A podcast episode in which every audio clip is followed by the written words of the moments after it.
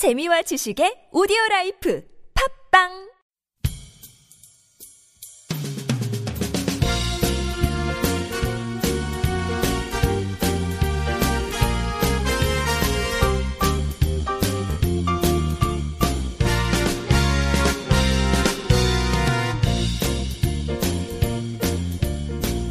안녕하세요. 이동 기자입니다.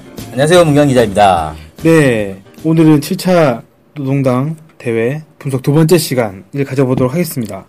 어, 제목은 개혁 개방은 없었다. 이런 건데, 원래 이제 그 많은 전문가들이 북한에 대해서 기대한 게 있지 않습니까?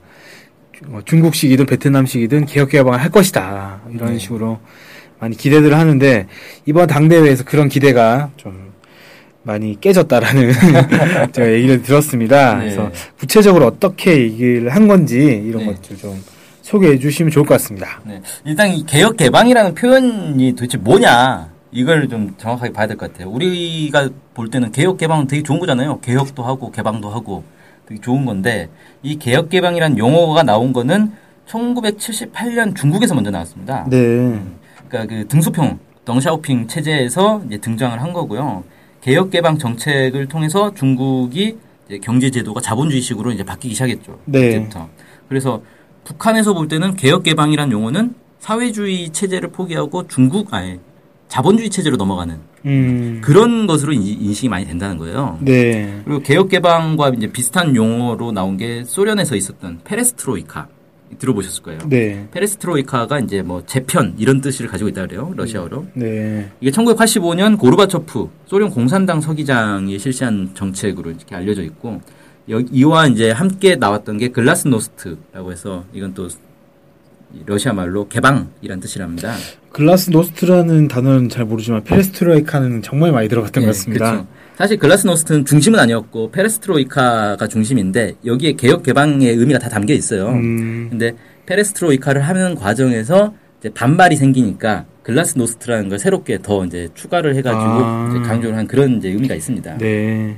어쨌든 이걸 통해서 소련은 결국 해체되고 사회주의 포기하고 자본주의로 넘어가지 않았습니까? 그렇죠. 그러니까 북한에서 볼 때는 아 이놈의 개혁 개방이란 말만 들어가면 이제 사회주의가 무너지네 이런 느낌이 싹 들어버리는 거예요. 아, 북한 입장에서는 절대로 얘기를 하지 않겠네요. 예, 그래서 개혁 개방이라는 표현 자체를 안 씁니다. 아예. 네. 네. 그렇다고 그럼 북한은 개혁도 안 하고 개방도 안 하느냐? 그건 아니라는 거예요. 네. 그러니까 북한은 자기들만의 어떤 개혁 개방, 북한식 개혁 개방을 계속 꾸준히 해오고 있습니다. 네. 그러니까 이번에도 최근에도 보면은 뭐 농업에서 포전 담당제를 도입하거나, 네. 그다음에 뭐 기업들의 기업 책임 관리제를 도입하거나 이런 이제 경제 관리를 꾸준히 계속 바꾸고 있는 과정이 있거든요. 네. 네. 그다음에 어, 개방에 있어서도 기업이 독자적으로 외환 거래를 할 수 있도록 허용하고 지자체마다 경제 개발구를 설치해서 외국 자본 투자를 유치하고 이런 노력들을 한단 말이에요. 네. 그러니까 북한도 나름대로 개혁 개방을 하고는 있는데 이걸 개혁 개방이라는 표현을 안 쓰는 것뿐이죠. 음. 나- 나름대로 경제 개혁 조치를 한다. 이렇게 표현을 할지언정 개혁 개방을 한다라고는 절대 얘기하지 않- 않는다. 네, 이렇게 그렇습니다. 보면 되겠네요. 그러니까 다시 이제 정리를 하자면 북한도 개혁 개방을 하지만 사회주의 체제를 바꿀 만큼의 그런 건 절대 하지 않는다. 음. 원칙이 딱 있다. 네. 사회주의가 기준이고 사회주의를 하는 조건에서 사회주의 원칙 아래에서 이제 개혁도 하고 개방도 한다. 네. 이렇게 이제 볼 수 있을 것 같습니다. 네.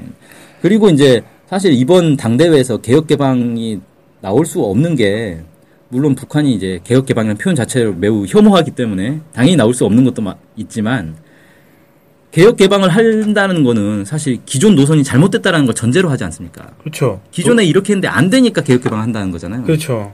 아. 근데 당대회라는 거는 기존의 이 역사를 승리적으로 평가를 한단 말이에요. 북한의 이제 아, 특징이 있지 않습니까? 북한 북한에서 여는 당대 특, 특징상 승리자의 대회다 이런 식으로 얘기를 네. 많이 하죠. 그렇죠. 그렇게 해야 되는데 아, 승- 우리는 그동안 잘해가지고 승리했어. 근데 개혁 개방할 거야.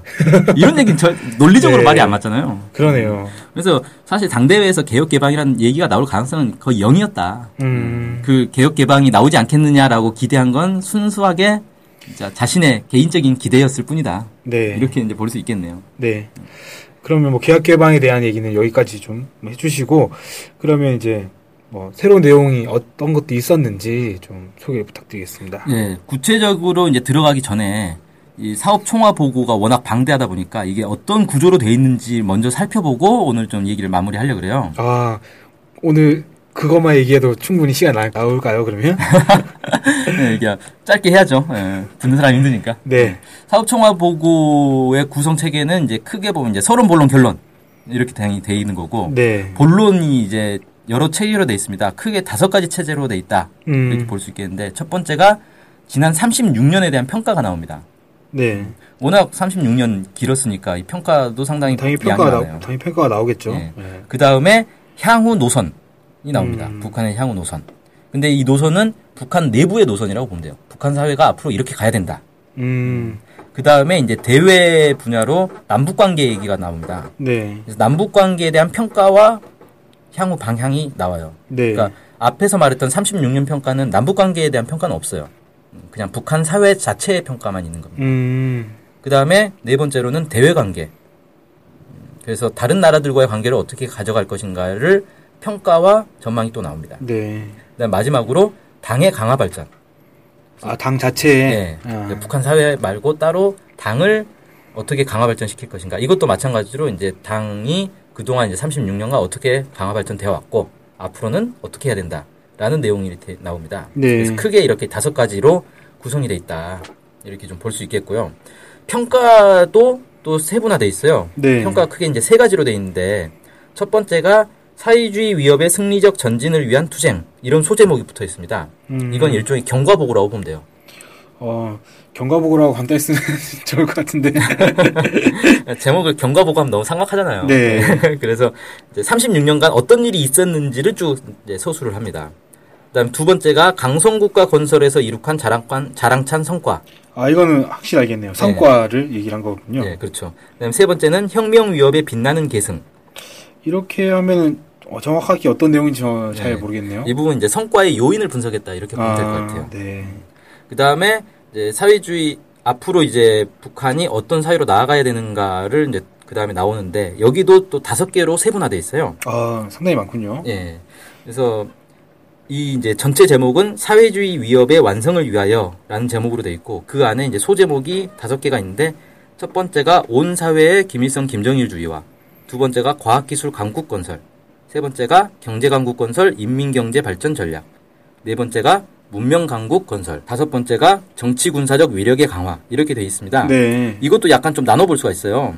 이 각각의 다섯 가지 목표가 서로 다른 위상을 가지고 있거든요. 음, 첫 번째 온 사회 김일성 김정일 주의와는 전체 목표, 총적인 목표다. 네.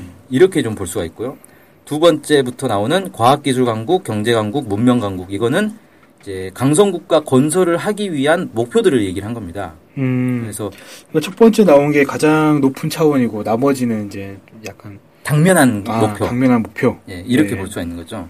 그래서 이 각각의 의의를 이제 좀 두고 있는데 과학기술 강국은 선차적 목표다. 그다음에 경제 강국 건설은 총력 집중할 기본 전선이다.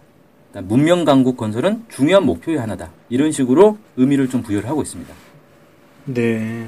그다음에 마지막으로 정치 군사적 위력의 강화라고 되어 있는데 여기서는 정치 군사 강국이라고 표현을 안 하고 정치 군사적 위력의 강화라고만 표현을 했는데 이건 뭐냐면은 정치 군사 강국 이미 됐어요. 아, 이미 됐다고 평- 평가하는 겁니다. 그래서 위력을 강화하면 된다. 예. 이렇게 표현한 거군요. 네, 강국은 이미 됐는데 이걸 더 발전시키자. 네, 이런 차원에서 해서 그래서 보통 북한이 항상 뭐든지 목표를 제시할 때 정치적 목표를 먼저 제시를 하거든요. 네. 근데 마지막에 제시했다는 거는 지금 급한 게 이게 아니다라는 거예요. 이건 이미 됐기 때문에. 아, 음, 그래서 이, 이걸 이제 마지막에 뒀다. 이렇게 이제 얘기를 할 수가 있겠네요. 네. 그러니까 그 온 사회 김일성 김정일 주의화가 최종 목표. 뭐 이렇게 얘기하면 될 것 같고 과학기술 강국은 선차적 중요 목표고 경제 강국은 총력 지- 집중할 기본 전선이고 문명 강국 건설은 중요한 목표 중에 하나다.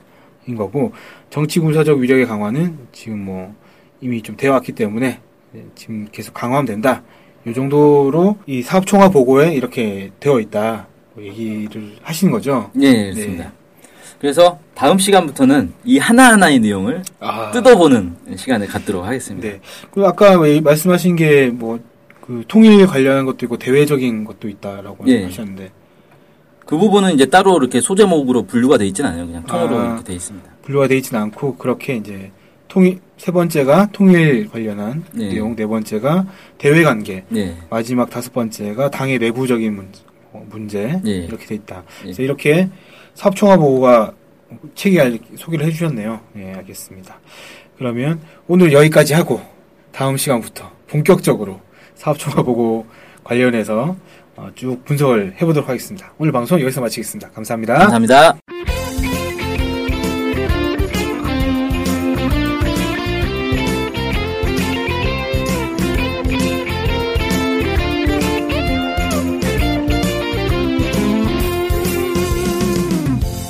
저희 NK투데이 홈페이지랑 우리 방송 스케치북이랑 외국에서도 많이 보고 듣고 하더라고요. 놀랐어요. 네, 해외 동포들께서도 통일에 관심이 많으시거든요. 네. 그래서 혹시나, 네, 해외 동포분들이 우리 NK투데이를 후원하고 싶을 것 같은데, 네, 뭐, 혼자만의 생각인가요? 네, 방법이 없을까요? 그래서 준비했습니다. 요즘은 페이팔로 손쉽게 외국에 돈을 보낼 수 있습니다. 아, 페이팔 그런 게 있습니까? 어떻게 하면 되는 거죠? 네, NK투데이 홈페이지에 오시면 배너가 있습니다. 아니면 페이팔 홈페이지에서 저희 이메일 주소 nktoday21 골뱅이 gmail.com으로 보내시면 됩니다. 와, 이렇게 간단하고 좋은 방법이 있군요. 해외 동포 여러분들의 많은 후원 부탁드립니다.